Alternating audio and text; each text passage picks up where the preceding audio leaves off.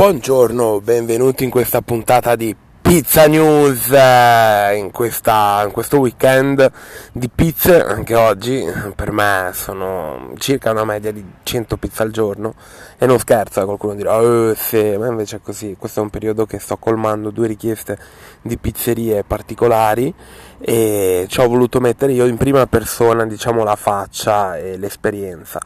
e mi sto trovando veramente bene, diciamo la media è di 100 pizze al giorno tra un posto e l'altro, poi il sabato non lavoro in un posto, lavoro solo in uno, e che vale per due diciamo, comunque almeno c'è minimo 100 pizze il,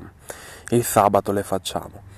E niente, questa, questa pillola di weekend per, un, per inaugurarvi diciamo, un buon weekend vorrei estrapolare così brevemente uh, in questi 3-4 minuti di, di, di, monologo diciamo un, uh, dei, dei, segreti per evitare di um, fare macello in forno quando è una pizza bucata. O per meglio dire comunque um, ci sono dei segreti, delle tecniche per riuscire a cucinare uh, anche una pizza che apparentemente è bucata. Comunque quando la inforni Intanto per capire se questa pizza va infornata o no, di prassi noi pizzaioli quando inforniamo capiamo subito che eh, c'è qualcosa che non va quando vediamo che la base di pizza, una parte diciamo della pizza, tende a rimanere attaccata alla pala. Quindi quando la muoviamo un po', la pizza sopra la pala, se vediamo che proprio non va avanti e indietro ma rimane qualcosina attaccato, nell'80% dei casi è bucata. Poi a volte magari è solo umido, eh. infatti a quando capita, la prima cosa che faccio, prendo l'angolino dove diciamo tende ad attaccarsi, lo piego, quindi vedo sotto cosa c'è e se sotto magari non c'è niente ma mi accorgo che è solo umido, ci metto una spolverata di farina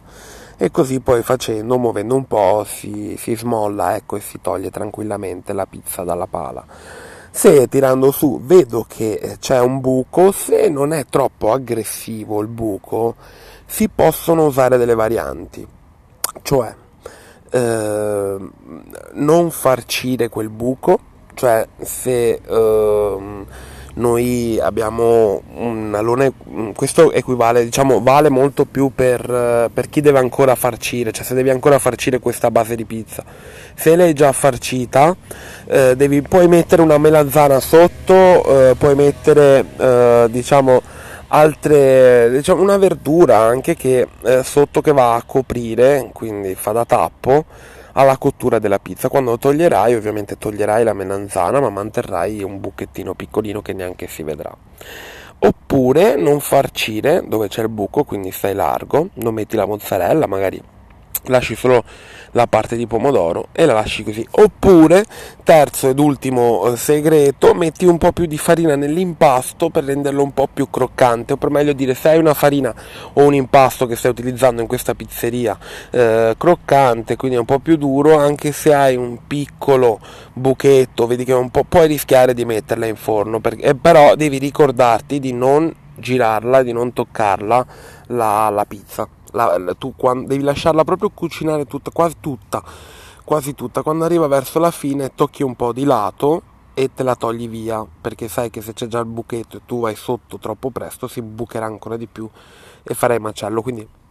lasciala stare e lasciala cucinare tutta in forno. Però se l'impasto è duro ce la puoi fare. E niente, con questa pillola vi saluto, vi auguro un buon weekend di, di pizze o se non avete il mestiere e volete approfondirlo andate su pizzajob.it,